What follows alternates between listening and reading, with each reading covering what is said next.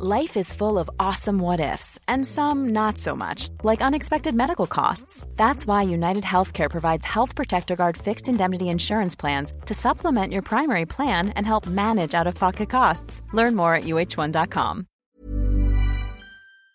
Unsere Welt ist auf dem Weg in das Zeitalter der künstlichen Intelligenz. In atemberaubender Geschwindigkeit verändert sich beinahe alles. Besonders in der Geschäftswelt ist die ungeheure Dynamik des Wandels spürbar. Die Unternehmen und die Menschen darin sehen sich vor vielen Unsicherheiten und Herausforderungen. Der Aufstieg der künstlichen Intelligenz bedeutet neuen Wettbewerb, eine Flut von Daten, aber auch sich verändernde Fähigkeiten und die sich daraus ergebende Notwendigkeit von Veränderungen in den Skills von Mitarbeitenden und der Leistungsfähigkeit der Unternehmen. Workday, die Enterprise-Plattform für Finanzen und HR, hat deshalb Innovation zum Prinzip gemacht. Viele BTO-Hörer erleben den Wandel aus nächster Nähe. Ihre Unternehmen sehen sich einem Ansturm von Veränderungen ausgesetzt, suchen nach Mitteln, um sich aus der Beschleunigungslücke zu befreien und haben Schwierigkeiten, Schritt zu halten. Oft sind die Lösungen kurzfristig und bruchstückhaft. Getrennte Systeme für die Finanz- und Personalabteilung oder die Aufrüstung veralteter Technologien sind häufige Beispiele dafür. Um Unternehmen jeder Größe bei der Bewältigung dieser Herausforderung zu unterstützen, verfolgt Workday den Ansatz permanenter Innovation. Denn nur so können Kunden Veränderungsprozesse anführen, statt darauf zu reagieren. Nur Workday verfügt über einheitliche Daten, die nahtlos über eine einzige Plattform fließen und ihnen die Möglichkeit geben, intelligente Entscheidungen zu beschleunigen, Chancen zu erkennen und Risiken zu mindern. Workday versetzt sie in die Lage, Modelle und Prognosen zu erstellen und schnell und zuverlässig zu handeln, dank Echtzeitdaten und einer zuverlässigen in die Plattform integrierten KI. Besuchen Sie workday.com und erfahren Sie, wie Sie Fahrt aufnehmen können bei Ihrer Reise ins Zeitalter der künstlichen Intelligenz. Workday, die Enterprise-Plattform für Finanzen und HR.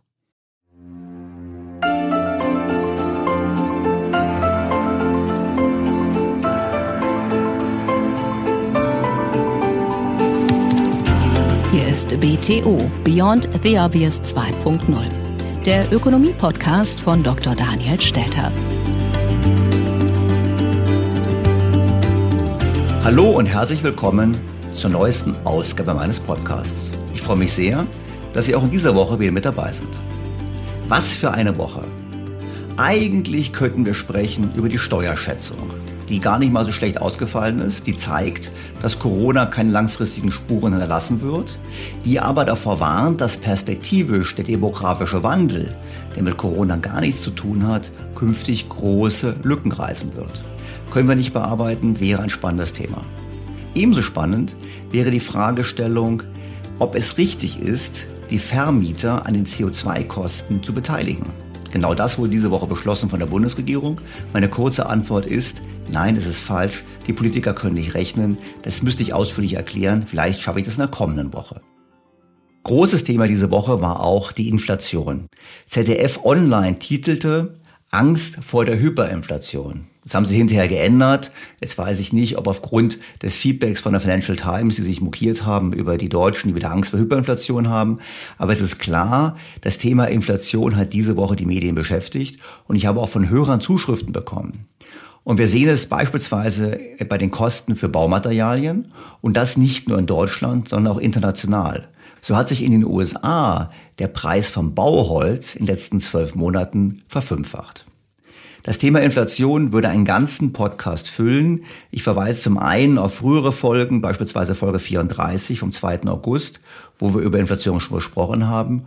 Und meine kurze Aussage an dieser Stelle ist, dieser Inflationsschub dürfte ein vorübergehender sein. Strukturell stehen wir aber sicherlich vor einer Rückkehr der Inflation aufgrund anderer Faktoren, vor allem wegen des demografischen Wandels und aber auch aufgrund der Klimaschutzmaßnahmen der Regierungen, die dazu führt, dass wir eine Mehrnachfrage bekommen, die sich wirklich am Ende preissteigernd auswirken dürfte, in Kombination mit der nach wie vor sehr aktiven Politik der Notenbanken.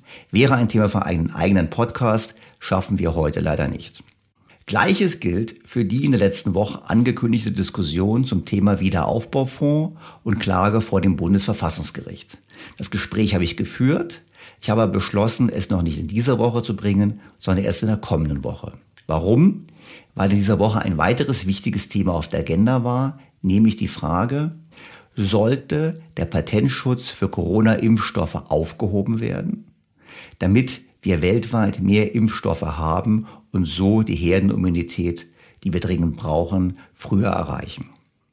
Und da gab es ja viele Meinungen, viele kompetente Meinungen, die auch widersprüchlich waren. Und deshalb habe ich meinen Gesprächspartner gesucht, der von Handel etwas versteht, einen Handelsexperten, um mit ihm darüber zu diskutieren, was dafür spricht und was dagegen spricht, den Patentschutz aufzuheben. Und wo ich ihn schon an der Leitung hatte, habe ich gleich ein zweites Thema mit ihm aufgegriffen, nämlich die Frage, wie denn eine CO2-Grenzabgabe funktionieren kann. Wir erinnern uns, dass diskutiert wird, sobald CO2-Steuern in Europa erhoben werden, dass dann ein Wettbewerbsnachteil für die hiesige Industrie entsteht, den man eben dann korrigieren möchte über entsprechende Abgaben an der Grenze, was zur Frage führt, ob das wirklich zielführend ist oder ob wir nicht auf der anderen Seite eher Gefahr laufen, in Richtung eines Protektionismuswettbewerbs und Wettlaufs in der Welt zu kommen aufgrund dieser Steuern. Wie gesagt, dazu spreche ich im Schwerpunkt heute mit einem Experten. Und zum Abschluss dann endlich die Hörerfragen zum Thema Elektromobilität. Und um diese kompetent zu beantworten, habe ich Stefan Hayek, mein Gesprächspartner von vor ein paar Wochen, gebeten, diese Fragen noch direkt zu beantworten. Und er war so freundlich, das zu tun. Das also der Überblick für heute steigen wir ein. BTO Beyond the Obvious 2.0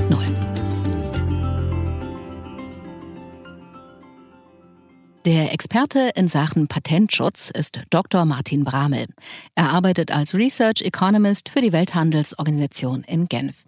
Er hat an der Ludwig-Maximilians-Universität in München Volkswirtschaftslehre studiert, einen Teil des Studiums in Kopenhagen und Barcelona verbracht und ein Praktikum bei der indischen Zentralbank in Mumbai gemacht.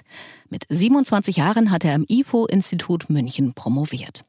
Als Doktorand gründete er eine Beratungsfirma, die Wirtschaftsanalysen erstellt. Sein Forschungsschwerpunkt sind die internationalen Wirtschafts- und Handelsbeziehungen. Dabei vor allem die Frage, wie sich die Globalisierung nachhaltiger gestalten lässt.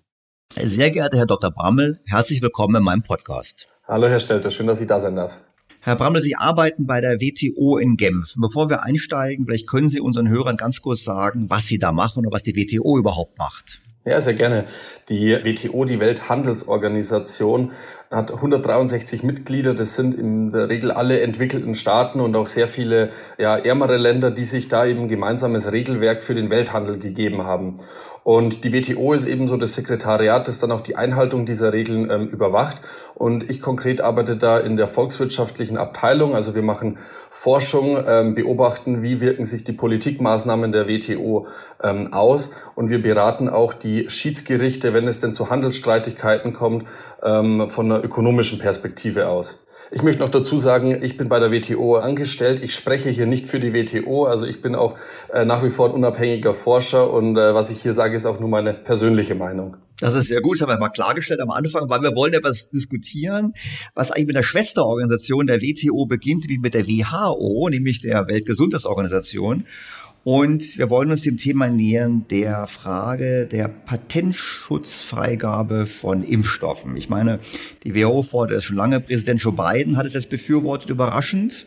Die EU, Deutschland ist noch zurückhaltend, aber es gibt natürlich einen großen Druck. Ich meine, wir haben gesehen, dass die Grünen das gefordert haben, also grüne Europaabgeordnete wie Sven Giegold sagen halt, ähm, man sollte die Impfstoff äh, Patente freigeben, äh, denn die Pharmakonzerne sollten nur dafür bezahlt werden, dass sie ihr Wissen weitergeben, nicht länger dafür, dass sie das Angebot verknappen.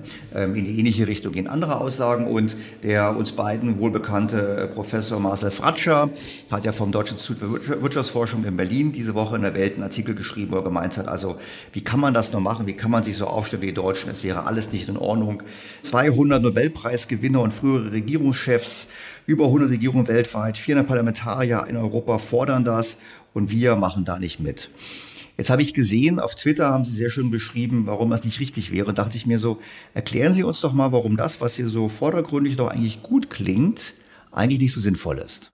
Ja, ich glaube, erstmal müssen wir klarstellen, was ist denn unser Ziel? Und ähm, das Ziel, und ich glaube, da ist dann Herr Fratscher und, und ich, wir sind da einer Meinung, das Ziel muss sein, dass die Welt möglichst schnell durchgeimpft wird und auch in allen Weltregionen, nicht nur in den reichen Ländern, sondern eben auch in den ärmsten Teilen Afrikas das ist nicht nur humanitär geboten, sondern auch ökonomisch geboten. Denn je schneller wir weltweit diese Pandemie überwunden haben werden, desto schneller ähm, kann der Welthandel sich wieder voll entfalten, desto schneller können wir uns auch wieder anderen Themen wie Klimaschutz und so weiter widmen. Es ist auch im Eigeninteresse, dass wir, dass es uns nicht gefallen kann, wenn die Pandemie weiterhin in Indien grassiert und dort beispielsweise Mutationen entstehen, die möglicherweise resistent sind gegen die jetzt entwickelten Impfstoffe. Also ich glaube, wir haben alle ein gemeinsames Ziel, nämlich ähm, die schnelle Durchimpfung der Welt. Ich glaube nur, dass eben diese Idee, dass dann dieses Patentrecht einmal ausgehebelt wird, nicht dazu führt, dass ähm, schneller geimpft wird. Und ich kann da, glaube ich, eine Reihe an, an Gründen anführen. Vielleicht sollten wir aber erstmal überlegen, warum wir überhaupt diesen Patentschutz haben. Wir haben diesen Patentschutz, das ist ja ein zeitlich begrenztes Monopol auf exklusive Nutzung einer Technologie. Gleichzeitig muss derjenige, der dieses Patent beantragt, die Technologie auch offenlegen. Das heißt, die ganze Welt kann jetzt erstmal sehen, wie schaut so ein BioNTech-Impfstoff aus, aber viele dürfen ihn oder die meisten dürfen ihn eben nicht nach produzieren. Also es kann nur jemand aktuell nachproduzieren, der eben ähm, eine Lizenz bei BioNTech beantragt und dann ähm, ein Lizenznehmer ist und, und von BioNTech sozusagen autorisiert wird, dieses geistige Eigentum auch zu nutzen. Warum haben wir dieses Monopol? Als Ökonomen würden wir ja sagen, wir wollen kein Monopol, es soll da Wettbewerb geben. Wir würden als Ökonomen ja auch sagen, naja, wenn Wissen schneller diffundieren kann, wenn es schneller in allen Weltregionen verfügbar gemacht wird, dann könnte es ja auch vielleicht schneller Folgepatente geben und Entwicklungen, die darauf aufbauen. Und so hat übrigens Herr Fratscher, wenn ich da kurz einhaken darf, genauso hat er in seinem Beitrag bei der Welt auch argumentiert. Er hat gesagt, naja, wenn es früher freigegeben wird, gibt es mehr Wettbewerb und dann gibt es noch mehr Innovation. Also eigentlich hat er so argumentiert, frühe Freigabe fördert den Wettbewerb und die würden eh genug verdienen, die bräuchten das nicht. Das war so ein bisschen, was da durchklang. Also Sie sagen ja erst einmal, naja, wenn wir es früh verbreiten könnten, wäre es eigentlich gut. Genau, also das ist so die, die gängige ähm, Herangehensweise, dass man eben sagt, erstmal Wissen zu teilen, ähm, ist sinnvoll. Das macht auch in Bereichen ähm, sehr viel Sinn, wo schnell jemand Einzelnes weiterforschen kann. Also Softwarepatente sind so gut wie nicht möglich. Ja, da ist es okay, man legt einen Quellcode offen und ein ITler weltweit kann dann dran anknüpfen und weiterarbeiten. Man hat aber beim Thema der Medizinpatente, also Impfstoffe und pharmazeutische Produkte, sehr, sehr, sehr hohe Entwicklungskosten. Und diese Kosten müssen irgendwo getragen werden und die Unternehmen müssen ja auch diese Risiken in der Entwicklung erstmal eingehen, ähm, dass sie beginnen zu forschen. Es gab letztes Jahr über 100 oder mehrere hundert Impfstoffprojekte, von denen eben nur ein paar erfolgreich waren. Also das Beispiel von einem ganz etablierten Hersteller Sanofi, ein französischer Hersteller, die sind spektakulär gescheitert, einen Impfstoff zu produzieren und haben aber trotzdem sehr hohe Kosten damit generiert. Das heißt, dass ein Unternehmen sagt, es, es lohnt sich, das wissen ja Unternehmen auch, dass sich für die meisten es nicht lohnen wird, dass ein Unternehmen sagt, da wollen wir forschen, da muss dann auch so eine Art Belohnung winken. Ja? Da muss man dann am Ende sozusagen, wenn man dann wirklich durchkommt, einen kleinen Checkpot knacken können, finanziell, dass man im Durchschnitt die Erwartung hat, okay, ich kann diese Kosten erstmal eingehen und diese Risiken tragen. Kann ich das mal kurz nachfragen? Also ich bin ja eher Betriebsführer. Also was Sie im Prinzip sagen ist, es gibt ganz viele Leute, die fangen an zu forschen und sie wissen am Anfang schon, nicht alle von uns werden erfolgreich sein. Aber sie sagen, der Erwartungswert der künftigen Erträge muss höher sein als die Summe aller äh, Leute, die quasi Geld in die Hand nehmen, um zu forschen, weil wir wissen, dass einige eben Totalverluste erleiden, weil sie kein Geld bekommen. Und deshalb müssen die Paare ein großes, dass so quasi die Summe der Erlöse muss größer sein als die Summe der Kosten. Ist das so ein bisschen, kann man das so? Kann man so sagen. Also wenn wir mal, also nur ein Beispiel zu geben, wenn wir sagen, die Impfstoffentwicklung, dass man es dann auch über die Ziellinie bringt, kostet vielleicht, sagen wir mal, eine Milliarde. Und dann sagen wir, dass jeder zehnte Impfstoffentwickler durchkommt, dann müssen im Erfolgsfall auch 10 Milliarden als Gewinn erstmal winken, damit diese eine Milliarde an Kosten, die man ja sicher hat, ähm, auch gedeckt werden im Erwartungswert so. Also so sieht man eben je nach Wahrscheinlichkeit, wie risikoreich diese Forschung ist, äh, müssen halt die Erlöse umso höher sein, damit die Kosten gedeckt werden. Und wenn man sich die erfolgreichen Impfstoffe anschaut, dann standen ja da auch ähm, sehr hohe Kosten ähm, dahinter. Und es haben bis jetzt auch nur sehr wenige geschafft, zumindest einen sehr guten Impfstoff zu entwickeln. Und das ist dann eben so das ähm, Argument, das viele anführen. Wir wollen ja auch in Zukunft, dass die Pharmafirmen, dass die Unternehmen, dass auch so Startups Risiken eingehen und weiter forschen, weiter Innovationen treiben und auch vor einer teuren Impfstoffproduktion und Entwicklung nicht zurückschrecken. Und dafür ist es wichtig, dass man eben diesen Patentschutz dann auch ähm, in Zukunft sichert, dass ähm, diese Erträge dann auch in Zukunft den Unternehmen zustehen. Wir wollen ja auch, dass ähm, BioNTech und Co. weiter forschen, wenn es zu ähm, Mutationen kommen. Ja, man, es kann ja gut sein, dass ähm, BioNTech jetzt einen guten Impfstoff hat und vielleicht ist der aber dann für eine neue Mutation in einem halben Jahr nicht mehr wirksam. Wenn man jetzt dieses geistige Eigentum BioNTech wegnimmt und sagt, ihr habt nicht mehr hier die exklusiven Rechte daran, kann sich BioNTech vielleicht auch zurücklehnen und sagen, na gut, dann forschen wir eben nicht mehr am Impfstoff weiter, dann machen wir vielleicht was anderes. Und ähm, dieser Anreiz, auch auf Dauer zu forschen, ist schon sehr hoch. Und das ist letztlich der Kern, warum es überhaupt sowas wie ein Patentrecht gibt. Und da gibt es auch sehr gute empirische Evidenz dazu, dass die Innovationsleistung gerade im Medizinbereich ähm, steigt, wenn es Patentschutz gibt. Ja, wir haben ja, wir kommen mal ein bisschen genauer darauf, aber ich erinnere mich daran, ich glaube, in der Schweiz und in den Niederlanden gab es mal eine Zeit, eine Historie, wo es keinen Patentschutz gab, mit der Folge, dass in diesen Ländern keine Innovation stattfand. Zumindest habe ich das mal von einem Kollegen von Ihnen gehört. Jetzt würde Herr Fratscher natürlich sagen, Moment mal, das mit den vielen Investitionen, das stimmt doch gar nicht, weil auch der Staat schon so viel für Grundlagenforschung ausgegeben hat. Also ohne staatliche Förderung hätte es BioNTech auch nicht geschafft. Also der Staat hat doch schon was geleistet. Insofern hat er auch einen Anspruch darauf, quasi das zu bekommen. Na gut, also erstmal ist ähm, Grundlagenforschung, staatliche Grundlagenforschung tatsächlich mit hohen Kosten auch für den Staatshaushalt verbunden. Man kann aber die Frage stellen, warum macht der deutsche Staat das? Er fördert in der Regel ja Grundlagenforschung und dann auch nicht die Entwicklung zu finalen Produkten. Also die Max-Planck-Institute, die Fraunhofer-Institute, ähm, die forschen so wirklich an Basistechnologien und die konkreten Weiterentwicklungen, die finden dann in der Regel auch in den Betrieben statt.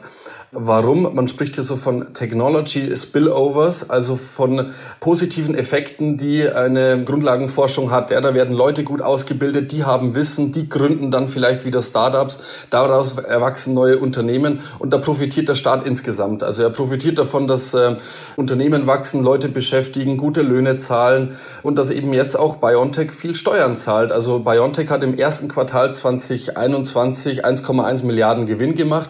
Wenn wir jetzt mal Überschlag vertragsmäßig annehmen, 30 Prozent Steuern. Dann haben die über 300 Millionen an Steuern gezahlt. Das ist ungefähr die Summe, die BioNTech letztes Jahr bekommen hat als staatliche Förderung für diesen Impfstoff.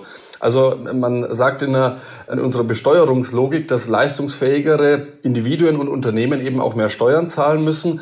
Ja, der Staat hat hier angeschoben, dass BioNTech jetzt finanziell besonders leistungsfähig ist, deswegen zahlen die ja auch Steuern. Und das ist eigentlich der normale Deal, den wir so in der Marktwirtschaft mit unserem Staat haben. Also wenn wir hier erfolgreich sind, dann zahlen wir eben unsere Steuern, aber der Staat kann nicht das Recht erheben, dass er dann das geistige Eigentum dieser Firmen an sich zieht, ähm, aus irgendeiner moralischen Begründung heraus. Also das ist nicht so die Eigentumsvorstellung und die Vorstellung von geistigem Eigentum, die wir eigentlich haben. Ja, vor allem haben wir ja staatlicherseits nicht nur einen tollen Impfstoff entwickelt, sondern auch einen Exportschlager. Das heißt, wir haben ein Exportprodukt, wo Einnahmen international generiert werden und bei uns zu Steuerzahlungen führen. Das ist eigentlich sehr schön. Trotzdem wird wieder gesagt, Sie haben ja gesagt, na ja, die Patente, ich versuche mal zusammenzufassen, die Patente sind offen, die kann man sich anschauen. Man kann dann zu den Unternehmen gehen und kann sagen, zu BioNTech, wir würden das gerne produzieren, wir hätten gerne Lizenz. Und dann sagen halt Kritiker, ich denke jetzt hier an Anna Cavazzi äh, von den Grünen, die im Europaparlament äh, sitzt, die sagt, ja, es gab ganz viele Unternehmen aus Kanada, Bangladesch, Südkorea, Pakistan, Israel, die alle produzieren wollten und vergebens versucht haben, die Rechte zu bekommen für die Covid-19-Impfstoffproduktion. Und hier, und jetzt kommt Herr Fratscher dazu, hier würde quasi die Aufgabe des Patentschutzes die Patentinhaber dazu zwingen, mehr zu vergeben. Ist es denn so, kann man wirklich sagen, dass die äh, keinen Anreiz haben, äh, Lizenzen zu vergeben oder dass die, ist das wirklich so, dass die keine Lizenzen vergeben haben? Ja, also erstmal muss man fragen, was ähm, treibt denn Firmen, also ich nenne jetzt sehr oft BioNTech, aber das gilt natürlich genauso für Moderna und für andere Impfstoffhersteller. Also was treibt denn diese Firmen an? Man würde als ähm, Ökonom erstmal sagen, na gut, die wollen hier einen, einen Gewinn auch maximieren. Und dann gibt's natürlich die Monopoltheorie zu sagen, na ja, wenn ich hier wenig Angebot nur schaffe, wenn ich wenig produziere, dann habe ich hohe Preise und dann würde ich eben nicht die optimale Menge an Impfstoff bereitstellen. So funktioniert ein klassisches Monopol und da gibt's ja sehr gut gute Gründe, dass man solche Monopole nicht zulässt. Jetzt muss man schon erstmal festhalten, es gibt mittlerweile Wettbewerb. Es ist nicht so, dass es nur noch einen Hersteller gibt. Es gibt eine Reihe an zugelassenen ähm, Herstellern. Und ähm, die machen sich auch ihre Preise nicht kaputt dadurch, dass sie jetzt ähm, weiter billiger produzieren im Ausland, weil sie ja schon die teuren Verträge mit Israel, mit Europa, mit USA abgeschlossen haben. Also jetzt, was eine Impfdosis ähm, gekostet hat, liegt natürlich vom Preis her über dem, was sie in Zukunft kosten wird. Und daran haben diese Firmen auch gut verdient. Aber es hindert jetzt eine Firma nicht, ähm, auch in Zukunft die Produktion auszuweiten und günstiger zu produzieren, wenn eben da auch die Erträge über den Kosten liegen. Es gibt insofern einen starken Anreiz, dass Unternehmen freiwillig auf Lizenzbasis ähm, die Produktion übernehmen für ähm, BioNTech, das er selber sagt, sie können nicht mehr produzieren als aktuell. Und ich glaube, es war gestern, da hat BioNTech mit einem großen chinesischen Hersteller, mit Fosun, ein Abkommen geschlossen, dass eben Fosun jetzt hier Lizenznehmer wird und in Lizenz ähm, diesen BioNTech-Impfstoff produziert. Mir ist kein Beispiel bekannt, in dem abgelehnt wurde, ähm, so eine Lizenzproduktion einzugehen. Also da ähm, gab es vielleicht Interessensbekundungen, aber zumindest sagen die Impfstoffhersteller selber, sie haben bis jetzt noch keine ernsthaften Lizenzverträge äh, abgelehnt. Man könnte jetzt dann auch noch weitergehen und sagen, naja, bevor wir jetzt dieses intellektuelle Eigentum enteignen, könnten wir ja Zwangslizenzen durchführen. Das ist noch immer ein milderes Mittel als ähm, die, die tatsächliche Enteignung am geistigen Eigentum. Ähm, Zwangslizenzen funktionieren letztlich so, es gibt einen Lizenznehmer, der möchte das gerne produzieren und der Hersteller, BioNTech, sagt aber, nö, machen wir nicht.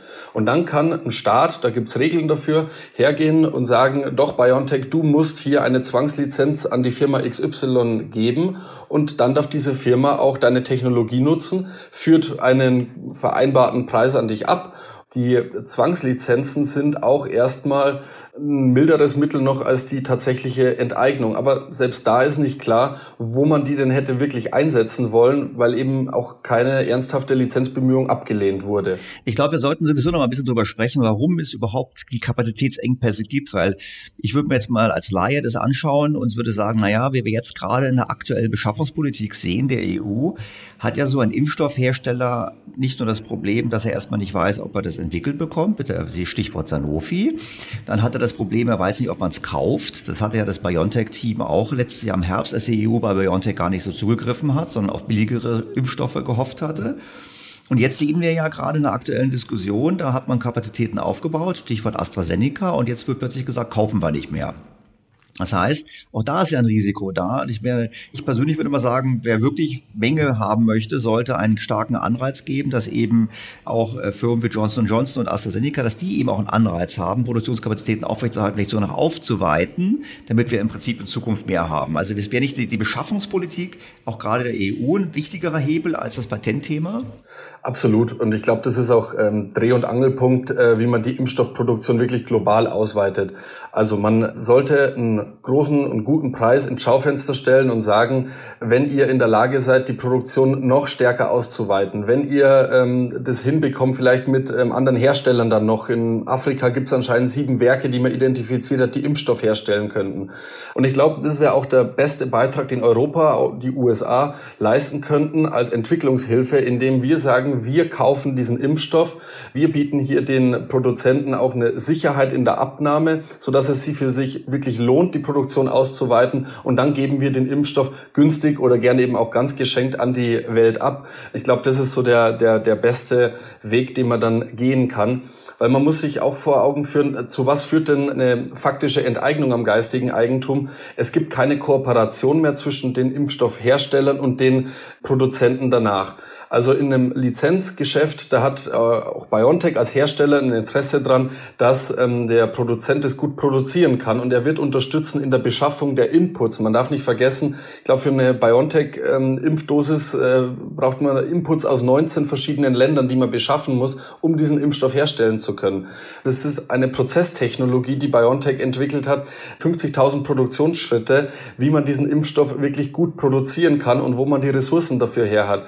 BioNTech muss einen Anreiz haben, dieses äh, Wissen auch zu teilen mit den ähm, Produzenten. Ansonsten wird es sehr, sehr, sehr lange dauern, bis diese Länder oder diese Firmen in der Lage sind, diesen Impfstoff herzustellen. Clou ist auch noch die Zulassung. Also ein Lizenznehmer hat automatisch die Zulassung, die BioNTech schon hat.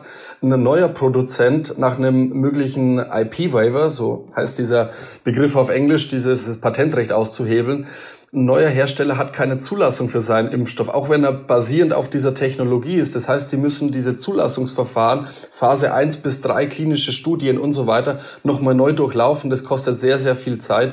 Deswegen ist auch hier die Lizenzlösung besser, um schneller die Produktion ausweiten zu können und vor allem auf kooperativer Basis mit den aktuell etablierten Herstellern. Jetzt äh, will ich mit Ihnen nicht darüber philosophieren, wieso ähm, Marcel Fratscher trotz dieser sehr guten Argumente sich entsprechend öffentlich äußert und äh, Werbung macht für die Aufhebung.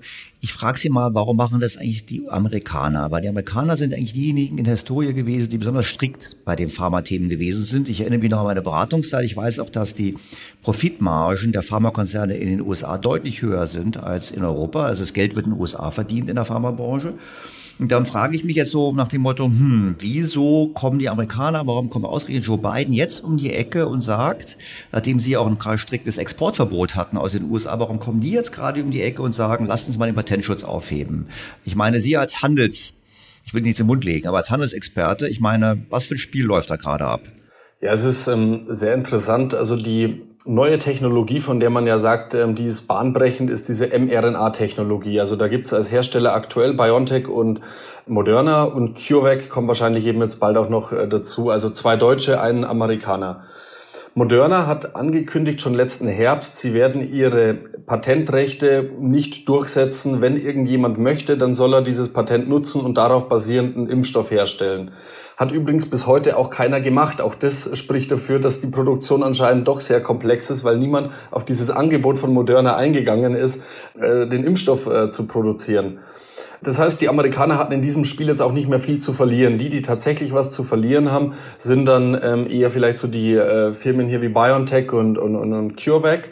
Und gleichzeitig verfolgt die beiden Regierungen ja eine Politik des America First, die eigentlich nahtlos anknüpft an äh, Trump. Also es gibt, wie Sie gesagt haben, striktes Exportverbot von Impfdosen. In der EU wird zumindest jede zweite hergestellte Impfdosis exportiert. Das ist ja gut, kann man sagen, ist es viel oder wenig, aber es ist auf jeden Fall äh, doch eine Menge. Die USA machen gar nichts und die USA haben auch die Hand drüber, dass keine Vorprodukte exportiert werden dürfen, die zur Impfstoffherstellung notwendig sind. Also ich habe vorher gesagt, da fließen ja sehr viele Inputs mit rein, die aus verschiedenen Ländern kommen. Aus den USA geht wirklich nichts raus, womit man Impfstoff produzieren könnte. Wenn es der beiden Regierung wirklich ernst wäre, dass man hier mit dem Impfen und mit der Produktion schneller vorankommt, dann muss man erstmal dieses Exportverbot äh, lockern und nicht äh, hier ans intellektuelle Eigentum ähm, rangehen.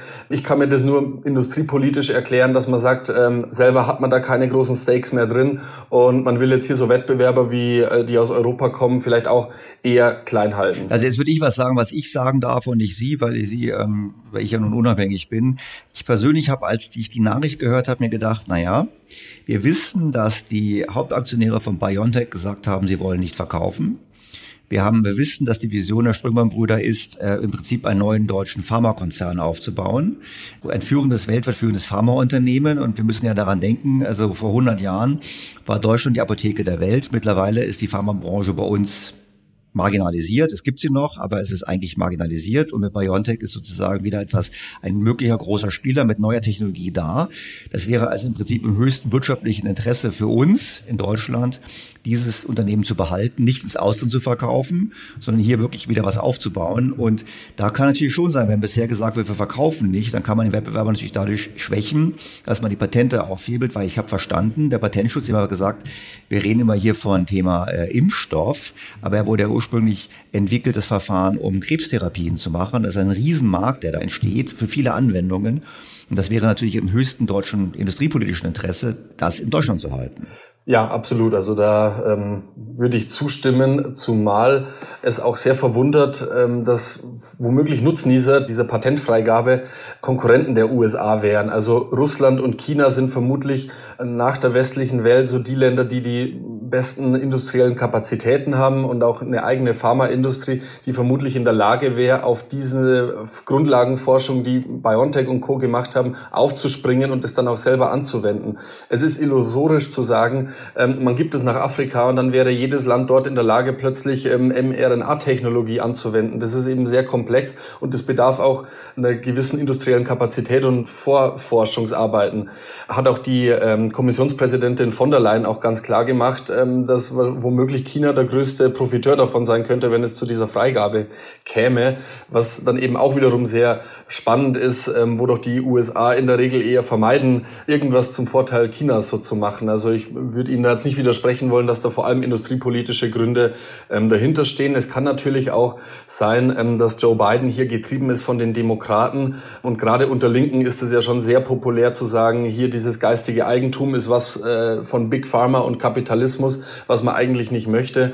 Also dass man hier letztlich äh, ein Stück weit auch Symbolpolitik betrieben hat. Das heißt, unser Fazit ist also Aufhebung Patentschutz völlig falsch und von, schon gar nicht im deutschen Interesse. Ähm, es wäre wichtiger, über Nachfrage zu agieren. Das heißt, große staatliche Nachfrage sicherzustellen für alle Arten von Impfstoffen, damit die entsprechend produziert werden. Also im Prinzip genau das Gegenteil machen, was die EU gerade macht. Statt nur BioNTech zu kaufen, weiter alles zu kaufen, weil wir wissen ja nicht, vielleicht kann ja BioNTech im nächsten Jahr nicht mehr wirken, wir brauchen was anderes. Wir wissen ja nicht, wie sich das Virus verhält und im Prinzip so äh, die Menge hochzukriegen in der Produktion und natürlich da, wo möglich ist, auch in anderen Regionen die, die Lizenzierung zu fördern. Aber es ist eben nicht mit der Lizenz getan, so muss es auch können. Das ist, glaube ich, das Fazit, was wir hier lesen würden. Genau, man muss es dann können. Und wenn man wirklich feststellt, dass sich BioNTech und Co. weigern, Lizenzen zu vergeben, dann kann noch dieses Damoklesschwert Zwangslizenz im Raum stehen. Das kann noch eine Drohung sein, um vielleicht ähm, die Firmen auch dazu zu bewegen, wirklich äh, Lizenzen einzugehen. Aber da muss erstmal jemand zeigen, dass die Firmen sich aktuell weigern würden, Lizenzen freiwillig zu vergeben, bevor man dann mit Zwangslizenzen herkommt. Also das wäre für mich noch so die Ultima Ratio ähm, der Zwangslizenzierung, weil es eben sehr spezifisch ist. Man gibt gibt das Patent nicht der ganzen Welt frei, sondern man gibt es einem Hersteller frei, der offenbar auch in der Lage ist oder sich in der Lage sieht, dieses Patent ordentlich zu nutzen. Also Lizenzlösung wesentlich besser, Geld ins Schaufenster stellen, damit Nachfrage generiert wird, absolut richtig und das Ganze gern auch als Entwicklungshilfe und kostenfrei nach Afrika und in ärmere Weltregionen geben.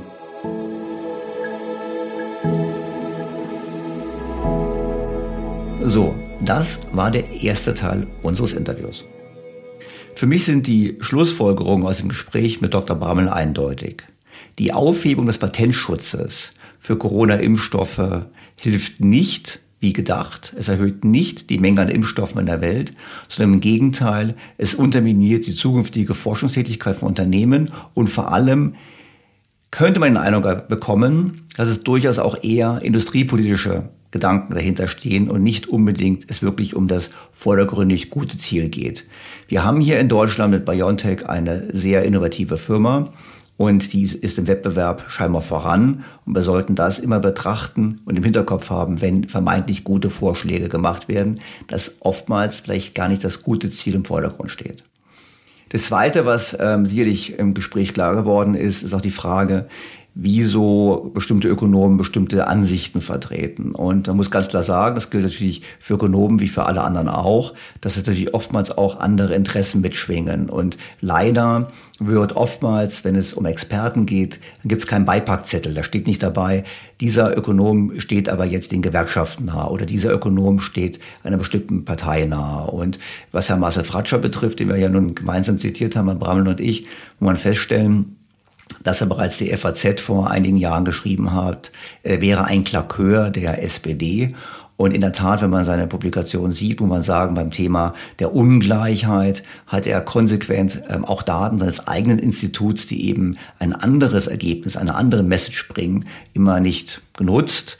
Ähm, er hat die Zahlen teilweise auch ein bisschen anders dargestellt, um quasi immer die Message bringen zu können, jawohl, wir haben ein großes Problem. Er hat beim Thema der Geldpolitik hat er auch ähm, immer ganz eindeutig die Position bezogen der Europäischen Zentralbank, auch teilweise mit nicht so richtig stichhaltigen Argumenten. Und jetzt hat er sich eben bei dem Thema des Patentschutzes ganz klar so positioniert, wie das eben auch die Grünen tun. Wie gesagt, ich will ihm jetzt nichts unterstellen. Man muss im Klartext immer sagen, es ist lohnend zu wissen, im Prinzip auch welche politische Agenda die jeweiligen Akteure verfolgen. Kommen wir zum zweiten Teil und zwar zum Thema der CO2-Grenzabgabe. Das Prinzip ist ganz einfach. Wenn in Europa klimafreundlich produziert wird, verursacht das in der Regel höhere Kosten. Unternehmen außerhalb der EU können aber möglicherweise ohne Auflagen billiger produzieren mit einer mitunter deutlich schlechteren CO2-Bilanz. Diese Unternehmen müssten auf Importe in die EU diese Carbon Border Tax zahlen. Nur wer nachweisen kann, dass er CO2 sparsam produziert, müsste die CO2-Grenzsteuer oder CO2-Grenzabgabe nicht bezahlen. So soll der Klimaschutz vorangebracht werden und die europäische Industrie geschützt werden. Und ich wollte mal mit Ihnen da ein bisschen drüber diskutieren, wie sinnhaft das ist, weil für mich klingt das auch so ein bisschen so, wie Protektionismus durch die Hintertür, dass man sagt, ah, wir haben jetzt eine CO2-Abgabe und damit können wir aber auch im Prinzip Importe teurer machen und können unsere Industrie schützen. Ich meine, was ist denn Ihre Sicht darauf? Also ich glaube, grundsätzlich ähm, sind sich ja viele Ökonomen einig, dass es eine Bepreisung von CO2 geben muss. Es, CO2 schadet ähm, der Welt und deswegen muss da auch ein Preis dran, um diese freigesetzten CO2-Mengen zu reduzieren. Also die Bepreisung, würde ich erstmal sagen, ist soweit Konsens. Und auch der europäische Zertifikatehandel ist ein sehr gut gewähltes Mittel. Also man stellt eine gewisse Menge an CO2-Zertifikaten zur Verfügung und wer emittieren möchte, der muss sich dann eben ein Zertifikat kaufen oder er bekommt auf eine andere Art zugeteilt. Aber er muss im Besitz eines solchen Zertifikats sein und nur damit darf man CO2 emittieren. Somit kann die EU-Kommission die Gesamtmenge an emittiertem CO2 steuern, ähm, sehr exakt steuern und die Marktteilnehmer können untereinander dann dieses CO, die CO2-Zertifikate handeln, weil es eben nicht für jeden gleich ähm, teuer ist, ähm, CO2 einzusparen. Also es gibt Bereiche, da kann man relativ leicht CO2 einsparen, in anderen weniger. Deswegen hier eine Handelbarkeit herstellen, ist erstmal gut. Was, was die EU ja eigentlich richtig gemacht hat, die EU hat da nur den Fehler gemacht, einige Bereiche wie Verkehr auszuklammern. Im Prinzip hätte früher das machen sollen, es war ein funktionsfähiges System. Aber das führt zur Gerechtigkeit innerhalb der EU, aber nicht unbedingt an der Grenze. Weil wenn ich aus China mit irgendwelchen nicht so CO2-neutral hergestellten ähm, Stahl komme, werde ich günstiger sein, als wenn ich in Europa den CO2-neutral herstelle. Genau, also das ist dann, was Ökonomen Carbon Leakage nennen. Ich kenne keinen deutschen Begriff dazu. Also die CO2-intensive Produktion wandert ähm, ins Ausland ab.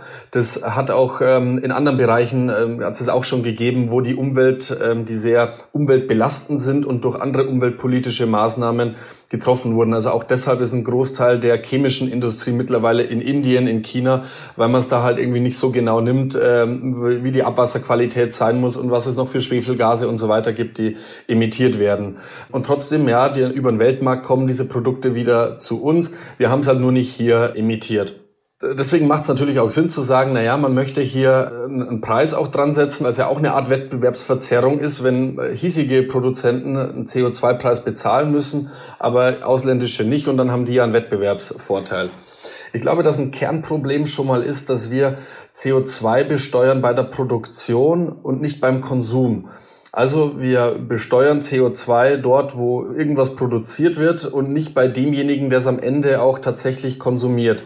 Deutschland als eine Nation, die sehr viel Industrieprodukte herstellt, emittiert natürlich auch sehr viel CO2, aber die Waren gehen auch nach Frankreich, äh, ins Vereinigte Königreich, in Länder, die ein Güterhandelsdefizit mit uns haben. Also wir emittieren dann mit äh, für die mit und wir haben eine schlechtere CO2-Bilanz eigentlich als diese Länder, obwohl der finale Konsum in diesen Ländern liegt. Also meiner Meinung nach müsste man CO2 auch viel stärker nach dem Fußabdruck messen, was ein Konsument in einem Land an CO2 konsumiert und nicht, was die Industrie in dem Land in der Produktion an CO2 emittiert. Wir, wir sehen immer besonders schlecht aus in Deutschland, weil wir einen deutlich höheren Anteil der verarbeiteten Industrie haben als Frankreich und weil wir natürlich keine Atomkraft mehr verwenden, im Unterschied zu Frankreich oder nicht, nicht mehr so viel und demnächst gar kein mehr. Deshalb schauen wir im Prinzip überproportional schlecht aus in unserem CO2, obwohl eben viele unserer Waren im Ausland verwendet werden und dann müsste das uns zugerechnet werden. Umgekehrt importieren wir natürlich auch was aus China. Insofern, also Sie haben recht, ich kann es nachvollziehen, nur ich stelle mir halt das extrem schwer vor, das zu machen, weil wie will ich denn jetzt, wenn ich ein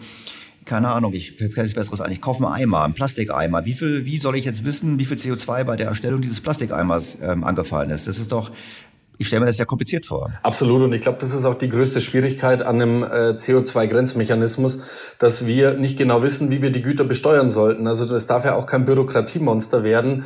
Und wenn ich äh, zu einem Firmenbesitzer gehe und sage, ja, wie viel CO2 ist denn da drin in deinem äh, Plastikeimer, das kann der auch nicht sagen. Das weiß ja erstmal keiner. Das heißt, man müsste das irgendwie aufwendig berechnen. Und äh, das dann für alle Importgüter zu machen, wäre ein Bürokratiemonster und würde die Handelskosten so in die Höhe treiben, dass dass das Ganze eigentlich nicht sinnvoll sein kann.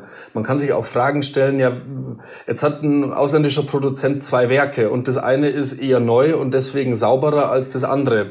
Nimmt man dann den Durchschnittswert von beiden Werken oder kann der Produzent sagen, nee, nee, also nur die aus dem sauberen Werk, äh, die Plastikeimer gehen nach Europa, die schmutzigen, die bleiben ja eh hier. Also wir müssen äh, die Werte nehmen von diesem sauberen Werk. Also da ist man auch nicht ganz klar, wie man das in der Produktion ermitteln soll, die über verschiedene Länder, über verschiedene Hersteller oder auch sogar in der gleichen Firma ähm, aufgestellt ist. Dann haben wir noch ein Problem, dass wir ja Ausländer auch nicht benachteiligen dürfen. Also ist ja ein WTO-Rechtsgrundsatz, ähm, keine Diskriminierung gegenüber ausländischen Wettbewerbern. Jetzt schwankt aber unser CO2-Preis, dieser Zertifikate CO2-Preis, ganz normal durch einen Marktmechanismus. Ja, wenn die Nachfrage gerade hoch ist, dann geht der Preis hoch. Wenn die Nachfrage niedrig ist, wie letztes Jahr beispielsweise, ist der Preis auch mal gefallen wenn wir eine Steuer an der Grenze erheben, dann ist die ja erstmal fix. Dann können wir ja nicht die Steuer laufend anpassen, jeden Tag aufs Neue und gucken, wie hoch ist denn der CO2-Preis gerade im Binnenmarkt und dann setzen wir genau diesen Wert an. Das heißt, am Ende würde man ganz stark über Industriedurchschnitte gehen, äh, Industrie- und Länderdurchschnitte, also ein sehr grobes Maß für das tatsächlich emittierte CO2, aber anders wäre das gar nicht administrierbar. Und dann kann man sich natürlich die Frage stellen, wenn es für jeden Hersteller ohnehin egal ist, wie sauber er selbst produziert, er zahlt ja den Industriedurchschnittspreis an CO2, hat er dann einen Anreiz, seine Produktion überhaupt sauberer zu machen? Also da gibt's noch ähm, offene Fragen. Vermutlich, und die EU-Kommission hat sich ja verpflichtet, so einen Grenzmechanismus einzuführen, wird das Ganze über Industriedurchschnitte laufen, was eben anders gar nicht möglich ist. Ja gut, das haben die Amerikaner ja, glaube ich, schon signalisiert, dass sie da nicht mitmachen wollen. Das war die Überlegung, ob man gemeinsame Regelung macht. Und dann haben wir doch im Prinzip eigentlich Protektionismus. Wir haben eine CO2-Abgabe, vor allem wenn die so pauschal ist, wie Sie sie gerade genannt haben, dann kann ich ja als chinesischer Stahlhersteller, der meinetwegen alles mit erneuerbaren Energien herstellt, werde ich trotzdem mit einer Abgabe belastet. Das ist doch eigentlich Protektionismus. Und da gibt es eben Leute, die sagen, dass ähm, diese Vorgehensweise dazu führen würde, eben, dass quasi Unternehmen dazu gezwungen werden, wieder in die EU zurückkommen zu kehren und dass wir im Prinzip damit eigentlich eine Politik machen gegen die Schwellen- und Entwicklungsländer. Das heißt, dass wir denen eigentlich den Weg versperren zu mehr Wohlstand, weil wir Produktion wieder zurückholen über unseren Protektionismus. Ja, ist die Frage, ob der CO2-Preis wirklich die entscheidende Rolle dann in der Standortentscheidung ähm, hat. Also der CO2-Preis ist ja eben dann auch nur einer von vielen ähm, Faktoren. Ob das Ganze handelsrechtskonform ist, wird zu klären sein. Also da, als man die WTO gegründet hat, als man die allgemeinen Handelsregeln festgesetzt hat, war CO2-Bepreisung noch kein Thema. Deswegen muss man das dann erstmal wahrscheinlich juristisch auch klären, ob das möglich ist. Aber an sich ist auch die Besteuerung an der Grenze okay. Das machen wir ja bei der Mehrwertsteuer auch so. Also wir, alle Güter und Waren, die reinkommen, werden mit der Mehrwertsteuer belastet, genauso wie die heimische Produktion. Alle Güter, die auf den Weltmarkt gehen, werden von der Mehrwertsteuer ausgenommen. Das führt dazu, dass der Weltmarktpreis unserer Güter unverzerrt ist. Also dass ähm, keine Steuer auf dem Weltmarktpreis eines Gutes liegt, sondern nur auf dem Preis innerhalb des europäischen Binnenmarktes. Und so kann man es ja auch analog für die CO2-Bepreisung gestalten. Also, dass man dann Exporte wiederum ausnimmt von der CO2-Bepreisung, dass man nur innerhalb Europas letztlich alles, was hier konsumiert wird, besteuert und die Exporte werden frei. Das ist an sich schon erstmal unverzerrend und damit hat auch jeder so die gleichen ähm, Wettbewerbsmöglichkeiten. Es ist ja eben ein falscher Wettbewerbsvorteil, wenn ausländische Produzenten aktuell gar keiner CO2-Besteuerung unterworfen werden und europäische schon. Also hier schafft man ja gerade dadurch Wettbewerbsgleichheit, dass man sagt, alle, die hier was verkaufen wollen, werden gleichermaßen besteuert. Alle, die auf dem Weltmarkt verkaufen, werden erstmal nicht besteuert. Wobei nicht ganz klar ist, ob diese Exportbefreiung auch kommen soll. Das wird noch zu klären sein. Ich wäre da stark dafür, weil das sehr analog ist zu üblichen Steuern, die wir schon kennen. Ja gut, wenn es keine Exportbefreiung gäbe, gibt es noch einen stärkeren Anreiz für Unternehmen, ihre Produktion ins Ausland zu verlagern, für die Produkte, die im Ausland abgesetzt werden. Ich muss noch mal eins nachhaken, weil Sie haben gerade am Ende, am Rande so gesagt, dem Motto, naja gut, so extrem kann der CO2-Preis nicht sein. Nur das heißt ja übersetzt, es wird Kosten geben, für die klimaneutrale Wirtschaft, die sich nicht im CO2-Preis niederschlagen. Und das beeinflusst den Standort auch. Bei mir als Unternehmer ist es doch egal, ob ich jetzt einen hohen CO2-Preis zahlen muss oder ob ich so hohe Auflagen bekomme für Investitionen und Umbauten und so weiter, die mich ja auch Geld kosten, meine Rendite schmälern dass ich dann sage, Moment mal, wenn ich jetzt hier gezwungen bin, äh, quasi ähm, neben dem CO2-Preis noch andere Maßnahmen zu ergreifen und mein Wettbewerber in China muss das nicht, dann habe ich ja doch noch einen Nachteil, trotz der Grenzausgleichsabgabe. Ja, Regulierung schafft Wettbewerbsunterschiede. Also wir haben ähm, verschiedene Steuersätze innerhalb Europas, sogar innerhalb Deutschlands. Wir haben verschiedenen Arbeitsschutz ähm, in verschiedenen Ländern. Wir haben verschiedene Umweltauflagen in verschiedenen Ländern. Also das schafft natürlich keine gleichen Wettbewerbsbedingungen. Hätten wir einen globalen Binnenmarkt, dann wären alle Wettbewerbsbedingungen erstmal gleich. Aber das ist eben auch nicht das Ziel, weil man dann auch eine Global Governance bräuchte, die wirklich alles und jede Regulierung bis ins letzte Detail weltweit regelt. Da möchte man den Staaten natürlich schon die Möglichkeit geben, Wettbewerbspolitik zu betreiben und selber die Standortentscheidungen zu beeinflussen.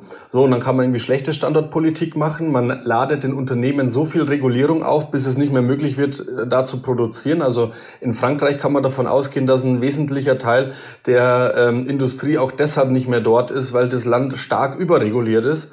Aber das wird sich dann eben finden. Also das kann ja auch ein demokratischer Prozess dann wieder mal sein, zu sagen, okay, wir wollen weniger Regulierung und damit die Produktion wieder vor Ort haben. Und wir haben Datenschutzregulierung, wir haben Arbeitsschutz, wir haben Umweltschutz abseits vom CO2, wir haben Steuern als Standortfaktor, wir haben Energiepreise als Standortfaktor. Also wir haben so viele Standortfaktoren, da ist eben CO2 auch nur einer davon, den man nicht überbewerten sollte. Der ist wahrscheinlich in manchen Bereichen sehr extrem. Aluminiumherstellung super ähm, intensiv, was die Stromerzeugung anbelangt aber für sehr viele andere ähm, spielt auch sowas wie der Arbeitsmarkt eine Rolle. Ja? Wo kriege ich ähm, gut ausgebildete Arbeitskräfte und so weiter? Ich würde davor warnen, dass wir durch eine CO2-Bepreisung unsere Industrie komplett ähm, bändig äh, oder, oder komplett vernichten würden. Ich glaube, man muss in der Gesamtschau die Regulierung beachten. Wir diskutieren gerade ein Lieferkettengesetz oder es soll auch kommen. Wir haben einen Mindestlohn, der immer steigt. Wir haben den höchsten Datenschutz. Wir haben jetzt die CO2-Bepreisung. Wir haben in Deutschland nach Dänemark die höchsten Energiekosten innerhalb Europas. Also ich glaube, der Blumenstrauß, der macht es am Ende, wie gut die Wettbewerbsfähigkeit ist, aber nicht diese einzelne Politikmaßnahme, die darin steht. Und ich würde sagen, die CO2-Bepreisung ist schon enorm wichtig, weil CO2 eine globale Relevanz hat. Also ob wir jetzt hier hohen Datenschutz haben oder nicht, ist erstmal für die Welt relativ egal. Ob wir hier eben CO2 bepreisen oder nicht, macht einen Unterschied. Ähm, deswegen würde ich da die CO2-Bepreisung insgesamt, auch wenn sie erstmal nur einseitig ist, nicht so kritisieren wollen. Ich glaube, man sollte Anreize schaffen, dass mehr Länder diesem europäischen Zertifikatehandel beitreten. Also man kann ja sagen in Zukunft, ihr wollt Freihandel mit uns, ähm, Zölle weg.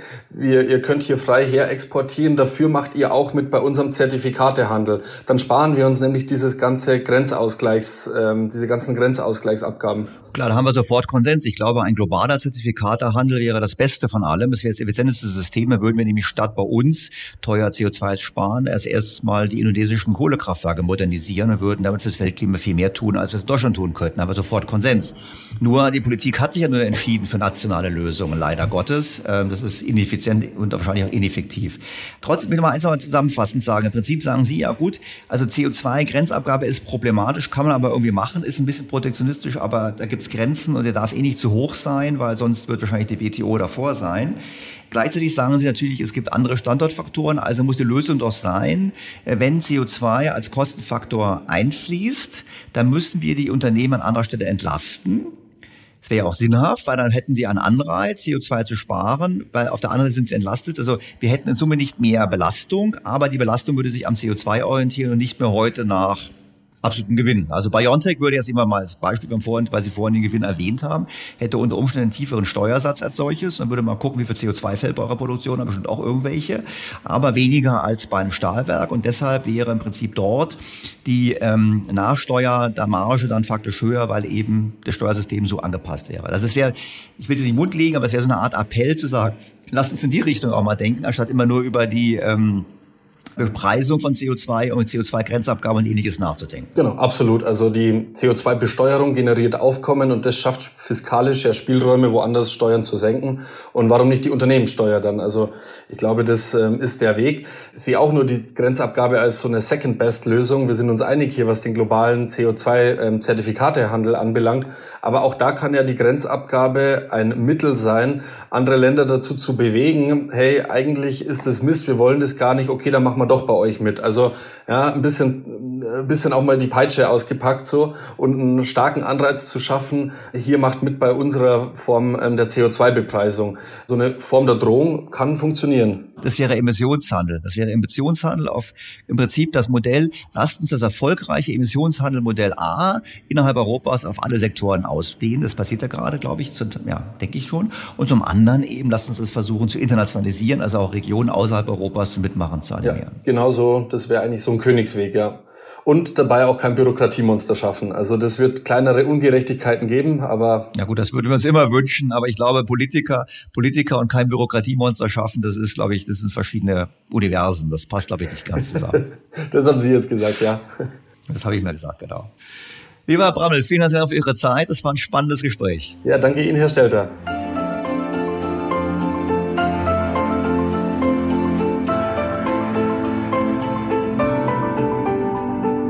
Die CO2-Grenzabgabe ist also ganz offensichtlich nicht so einfach zu implementieren, wie man es denkt. Wenn es über pauschale Werte geht, wie diskutiert, ist es ja eigentlich nicht gerecht. Und ich persönlich bleibe eigentlich bei meiner Sorge, dass es der Auftakt sein kann, eigentlich zu Protektionismus da kann man sagen, das ist doch gut, dann verlagert sich mehr Produktion wieder nach Europa. Aber diese Re-Regionalisierung von Produktion, also die Amerikaner produzieren in Amerika, die Asiaten produzieren in Asien, die Europäer produzieren in Europa jeweils für sich selbst und es gibt weniger Handel zwischen den Blöcken. Das dürfte einhergehen mit einem deutlichen Wohlstandsverlust für alle Beteiligten. Vor dem Hintergrund bin ich davon nicht so überzeugt. Es zeigt aber auch, wie groß die Gefahr eben ist von der Art und Weise, wie wir Klimapolitik betreiben. Herr Brammel hat es ganz klar gesagt, das Beste wäre, wir hätten einen weltweiten Zertifikatehandel. Das stimmt. Weil dann würden wir eben auch aufhören, bei uns Diskussionen zu führen, mehr oder weniger effektive Maßnahmen zu ergreifen, um ein paar Prozentpunkte CO2 zu sparen, während man mit demselben Geld auf globaler Ebene viel mehr erreichen könnte. Aber wie gesagt, das ist sicherlich ein politischer Wunschtraum. Ich glaube nicht, dass wir davon ausgehen können, dass so viel Rationalität in die Klimapolitik einkehren wird. Im Gegenteil. Wir sind bei Ihren Fragen. Diesmal geht es um die Elektromobilität und Ihre Reaktionen auf den Podcast auf Biegen und Brechen Elektromobil. Wir haben sehr viele Zuschriften bekommen. Stefan Hayek, der Experte im Podcast vor drei Wochen, beantwortet einige der Fragen, die uns erreicht haben.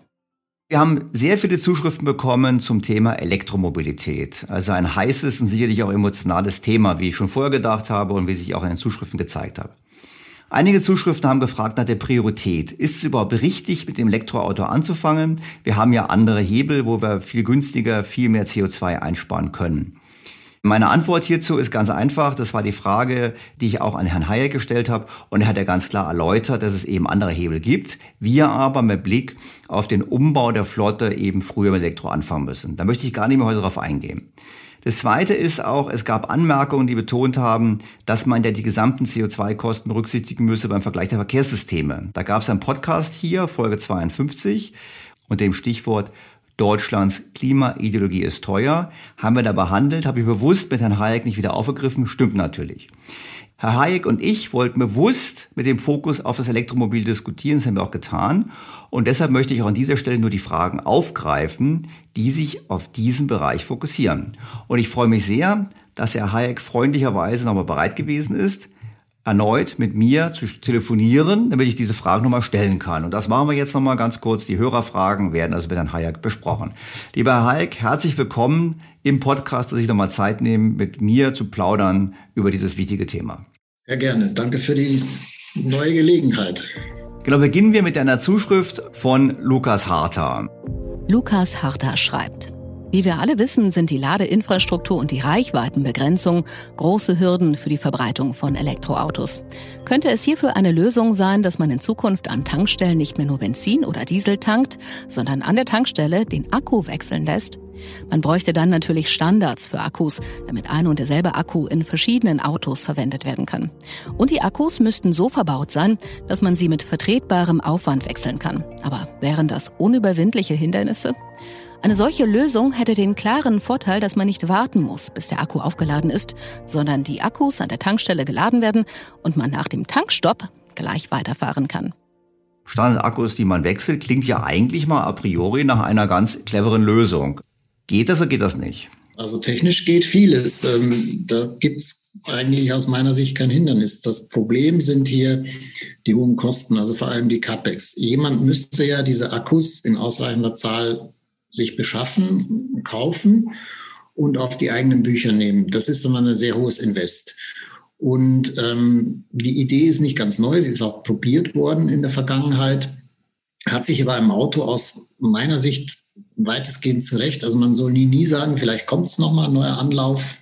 Das Unternehmen NIO versucht ja sowas, hat sich aber bisher nicht durchgesetzt, weil einfach niemand bereit war, da um, das Risiko einzugehen, diese vielen Akkus zu kaufen. Sie müssten dann ja auch jederzeit einen parat haben, wenn jemand kommt und den wechseln will. Das ist schwierig zu prognostizieren, selbst mit KI und Geodaten. Und darüber hinaus müssen die Akkus ja auch in dem Zustand sein, also geladen. Sie entladen sich ja kalendarisch ein bisschen, wie wir im Podcast auch gesagt haben. Das heißt, jemand müsste die ständig vorhalten und pflegen. Und deswegen hat es sich bisher nicht durchgesetzt. Es gibt es aber in kleineren Batterien, zum Beispiel in China, gibt es durchaus erfolgreiche Unternehmen, die das für E-Mopeds und Roller und sowas machen. Aber im Pkw ist es bisher nicht gelungen, ein Geschäftsmodell draufzusetzen. Würde wahrscheinlich werden auch die Autohersteller nicht so erpicht darauf sein, weil es ja für sie auch eine Möglichkeit ist, sich zu differenzieren, würde ich jetzt vermuten, weil die gerade gute Akkus wahrscheinlich doch in Zukunft der Faktor sein werden, die ähm, quasi Kaufentscheidung beeinflusst, oder? Ja, und es ist ja eben dann an der Stelle auch nicht vergleichbar mit einem äh, Tankstellenmodell, weil der Akku ist ja ein sehr teures und schweres Gut und der Strom ist dann im Verhältnis zum, zum Sprit eben anteilig relativ günstig, aber die Hülle, also das Trägermedium sehr teuer und deswegen ähm, schöne Idee, aber betriebswirtschaftlich schwierig. Eine andere Frage ging um das Thema Netzertüchtigung. Es müssten entlang der Autobahnen viele 150 bis 200 Kilowatt Schnellladestationen gebaut werden und betrieben werden. Und das wäre doch eigentlich in heutiger Technik gar nicht möglich. Also wo kommt die Netzinfrastruktur her? Ist das ein Aspekt? Also nach dem Motto, wir würden es zwar gerne haben, wir kriegen es gar nicht mit den Stromnetzen hin? Nee, also das glaube ich nicht. Also es gibt ja in fast jedem Industrieland der Erde die sogenannte Mittelspannung. Das ist zwischen Niederspannung, die wir alle in unseren Hausanschlüssen haben und in Büros also 400 Volt und der Hochspannung, diesen Leitungen, die, die jetzt ja jeder kennt äh, aus der Diskussion über die Energiewende. Da muss man also den Windstrom aus dem Norden in, in den Süden bringen, wo die Industrie ist. Das ist Hoch- oder Höchstspannung. Dazwischen gibt es auch die Mittelspannung, die ist weniger bekannt. Mit der fährt zum Beispiel die Deutsche Bahn und die hat dann so zwischen 10.000 und 30.000 Volt. Und die ist relativ weit verzweigt im Land. Vor allem ist sie auch meistens in der Nähe der Ballungszentren und der Autobahnen. Und da habe ich ganz genaue Zahlen von EMBW zum Beispiel, so Stromversorger Baden-Württemberg. Die haben das ausgerechnet, also so einen Schnellladepark zu bauen, also wohlgemerkt nicht eine Säule, sondern ein Park. Man geht davon aus, dass man, um die Bedarfsspitzen zum Beispiel am Wochenende oder vor Weihnachten oder Urlaubszeit abfangen zu können, viele Schnellladesäulen braucht. Durchaus auch mehr als Zapfsäulen für Benzin, weil es ja ein bisschen länger noch dauert. Das erhöht dann den Peakbedarf. Aber das teuerste an diesen Parks ist, wenn man alles zusammenrechnet, Grundstückskauf oder Pacht, ähm, Entwässerung, Pflastern, Dach drauf, also einfach alles, dann ist ähm, der Anschluss an diese Mittelspannung fast ein Drittel der Kosten, aber es ist halt auch nicht mehr als 300.000 Euro. Und wenn man dann das vergleicht mit dem, was eine neue Benzintankstelle kostet oder erst Rest Wasserstoff, ist das relativ wenig. Technisch oder physikalisch ist es also weniger als zum Beispiel ein Rechenzentrum benötigt. Also das ist äh, nicht das Problem. Ist aber natürlich eine Kostensache.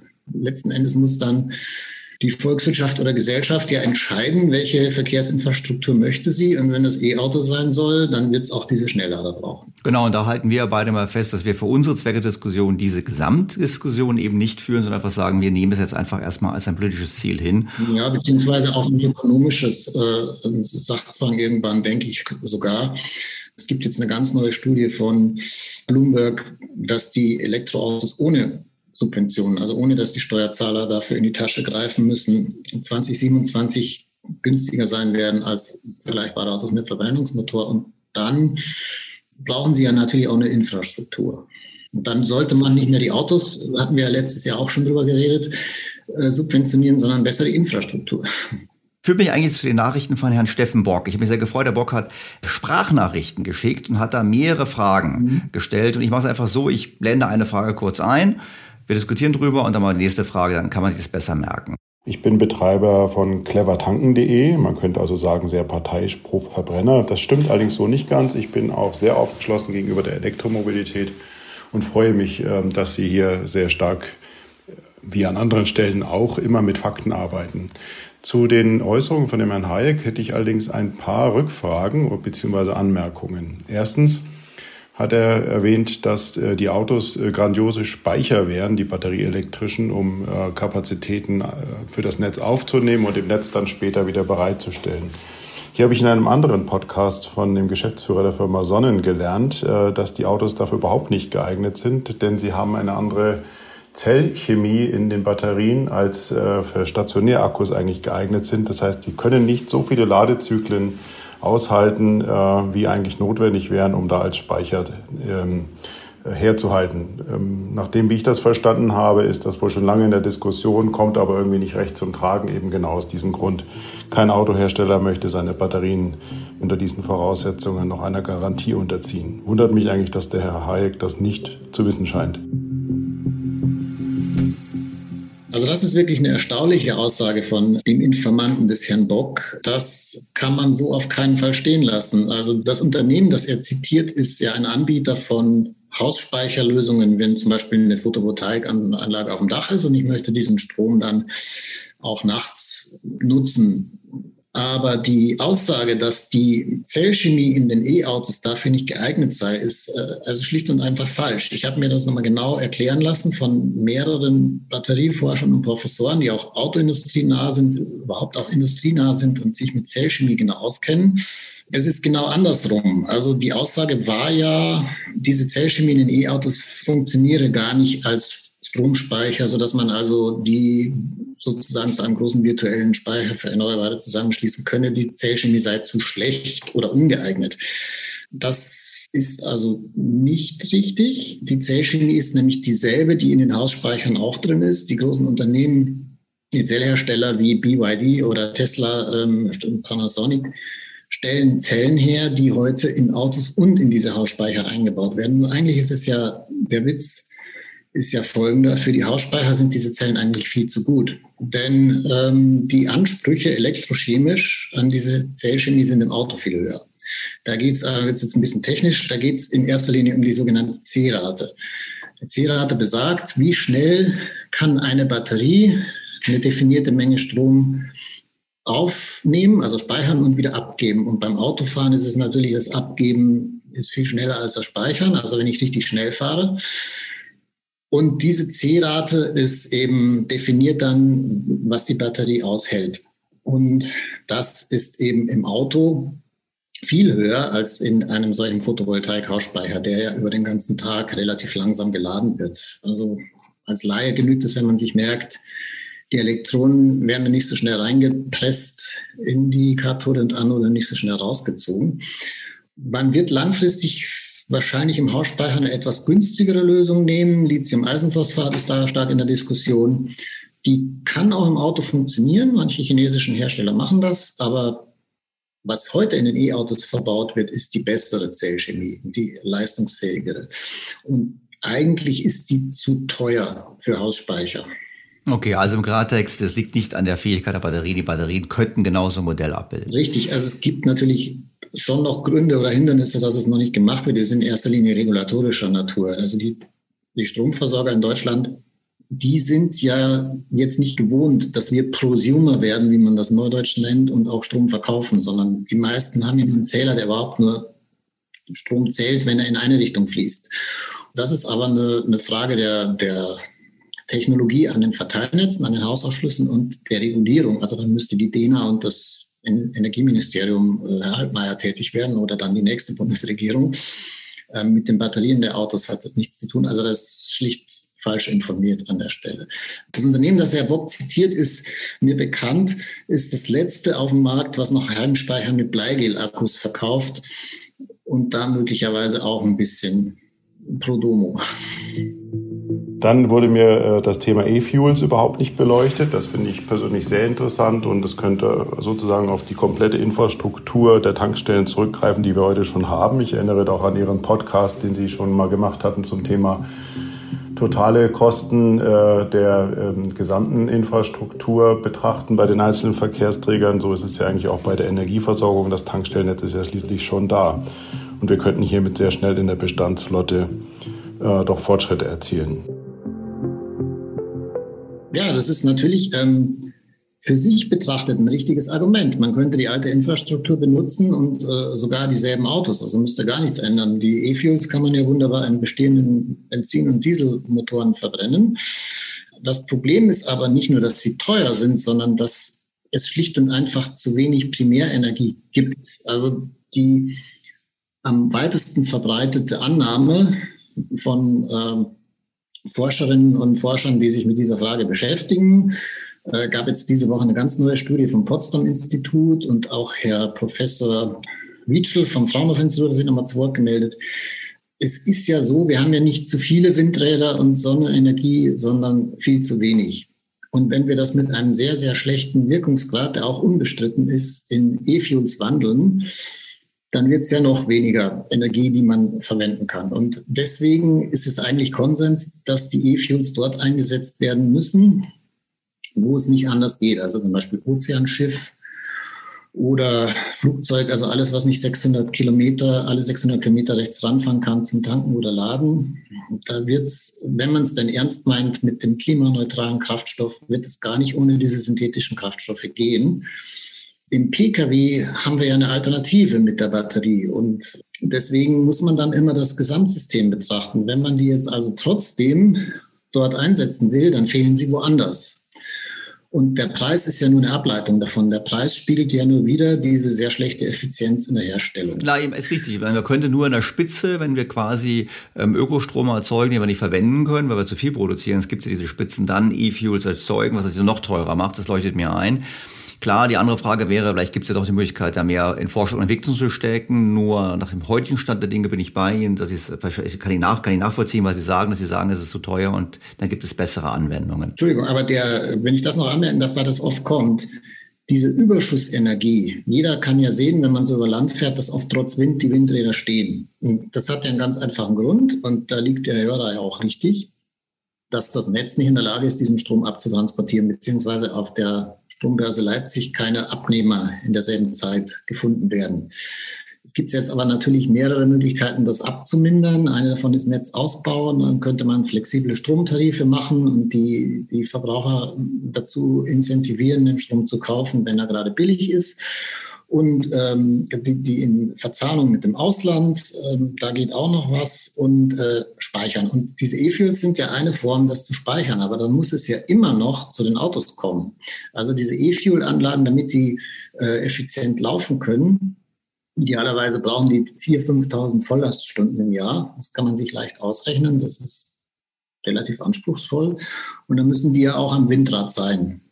So, dann hat man das E-Fuel dort irgendwo in Helgoland. Aber dann ist es noch lange nicht an der Tankstelle in Garmisch-Partenkirchen oder Berlin. Das äh, wird da gerne vergessen. Dieser Transport ist halt auch sehr aufwendig.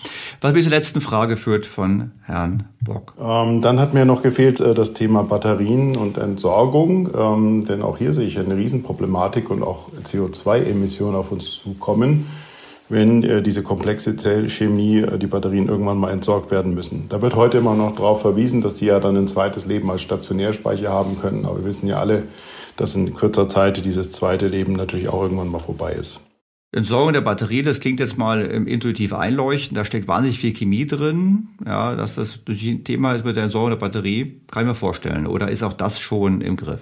Es ist erforscht was man mit der Batterie machen kann, wenn sie für das E-Auto zu schlecht ist. Und da bin ich jetzt wieder bei, dem, bei der vorletzten Frage von vorhin. Funktionieren die überhaupt als Heimspeicher? Wo wir ja gesagt haben, ja, sie sind sogar zu gut tendenziell. Wenn man jetzt diese Batterie altert ja dadurch, dass man sie im Auto relativ stark beansprucht, auch relativ leer macht und relativ schnell wieder ganz voll macht. Also ich spiele jetzt an auf das Thema Zweitleben, wo der Leser sagt, das ist dann auch bald wieder vorbei. Also dafür haben wir keine Erkenntnisse. Es gibt da Feldversuche und Forschungsprojekte von zum Beispiel dem amerikanischen äh, Stromkonzern Eaton, der das zusammen mit Nissan macht, mit gebrauchten Elektroautobatterien aus dem Nissan Leaf. Das ist also noch nicht mal die moderne Zellchemie, sondern eine, die ist heute zehn Jahre alt. Da gibt es keine Erkenntnisse, dass die so schnell wieder kaputt gehen. Aber ich persönlich weiß gar nicht, ob dieses Second Life so eine große Rolle spielen wird, weil da haben wir nämlich andere Herausforderungen. Zum Beispiel ist nicht ganz klar, wie man da als Versicherungsunternehmen oder als Leasingunternehmen eine Garantie drauf kriegt. Aber, aber irgendwann ist die Batterie am Ende des Lebens und irgendwann haben wir die Entsorgungsnotwendigkeit. Das ist unstrittig. Ja? So, und da ist es ja, da wird es jetzt interessant, weil da kommt das Thema Recycling ins Spiel. Und das ist auf ganz vielen Ebenen ein ganz wichtiges Thema. Also richtig ist an der Kritik, dass es momentan noch nicht im erwünschten Ausmaß passiert. Das liegt aber daran, dass wir in erster Linie jetzt kleine Batterien zurückbekommen, die Entsorgungsbetriebe, also Handys, und die halten einfach nicht so lange oder, und das Hauptproblem ist da ein logistisches. Diese Batterien sind, weil sie so klein sind, weit verstreut, überall in der Gesellschaft, in der Wirtschaft und der Materialwert pro Batterie ist sehr gering, sodass also das Einsammeln und der ganze logistische Aufwand, überhaupt mal einen Recyclingbetrieb zu bekommen, ist unverhältnismäßig hoch im Verhältnis zum Materialwert. Das sind natürlich banalerweise anders bei einem großen Elektroauto-Akku, wo schon Nickel und Kobalt oder Lithium für ein paar hundert Dollar drin sind. Und das Auto muss sowieso zurück zum Hersteller oder zum Entsorgungsbetrieb und dann weiß der ja, jetzt kommt hier keine Ahnung, ein Tesla oder ein Audi. Da sind 50 Kilo Kupfer oder 200 sogar, 40 Lithium und 60 Nickel drin. So, und von der Technologie her ist es so, führend ist da dankenswerterweise ausnahmsweise mal die deutsche Industrie, ähm, vor allem BASF und die Technische Universität Braunschweig, aber auch in Aachen ist man da sehr gut. Die haben also Verfahren entwickelt, wo sie tatsächlich 96 Prozent der Stoffe zurückholen kann. Zum Abschluss unseres Gesprächs kann ich festhalten, also es gibt Lösungsmöglichkeiten. Natürlich der guten Ordnung habe, wenn wir die CO2 des Elektroautos berücksichtigen und berechnen, gehören natürlich diese ganzen Kosten mit dazu, sowie auch die Kosten einer Verschrottung eines Verbrenners mit dazugehören. Wir wissen, auch das war eine Zuschrift, die habe ich jetzt gar nicht mit Ihnen diskutiert, dass natürlich das Elektroauto als alleiniges Hebel auch das Klima nicht rettet. Da gibt es natürlich eine andere Hebel, weil es ist natürlich nicht CO2-frei, es ist CO2-günstiger. Auf jeden Fall wird es wettbewerbsfähig werden, kostenmäßig in den kommenden Jahren. Und dann geht es eben um das Thema Infrastruktur, um das Thema Regulierung, um entsprechend zu fördern. Herr Hayek, das fand ich nochmal sehr nett, dass Sie sich Zeit genommen haben für die paar Nachfragen. Und alle anderen, die den Podcast nicht gehört haben und jetzt heute die Antworten auf die Fragen hören, kann ich nur dringend empfehlen, den Original-Podcast nochmal anzuhören. Das lohnt sich auf jeden Fall. Herr Hayek, auf jeden Fall Ihnen herzlichen Dank und vielleicht sprechen wir uns ein anderes Mal wieder. Das würde mich sehr freuen. Herzlichen Dank fürs Zuhören. Vielleicht muss ich in der Tat mehr Podcasts pro Woche machen, wenn die Themen weiterhin so auf uns hereinprasseln, wie sie das zurzeit tun. Auf jeden Fall freue ich mich sehr auf Ihr Feedback, auf Ihre Kritik, auf Ihre Anmerkungen und natürlich auf ein Wiederhören in der kommenden Woche. Ihr Daniel Stelter. Schicken Sie uns gerne eine Mail oder auch eine Sprachnachricht an podcast.fink-bto.com.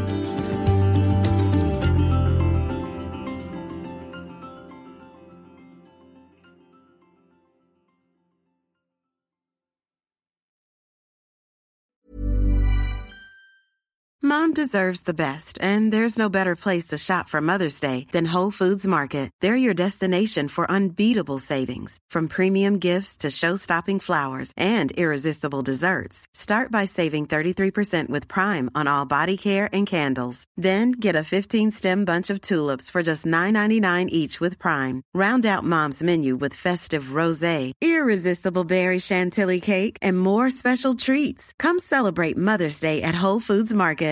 Planning for your next trip? Elevate your travel style with Quince. Quince has all the jet setting essentials you'll want for your next getaway, like European linen, premium luggage options, buttery soft Italian leather bags, and so much more. And it's all priced at 50 to 80% less than similar brands. Plus, Quince only works with factories that use safe and ethical manufacturing practices. Pack your bags with high-quality essentials you'll be wearing for vacations to come with Quince. Go to quince.com slash trip for free shipping and 365-day returns. Was ist noch besser als ein guter Plan? Die Möglichkeit, ihn zu ändern. Mit integrierter KI bietet Workday kontinuierliche Innovationen, die Ihnen helfen, agil zu bleiben, egal was passiert. Workday, the finance and HR system for a changing world.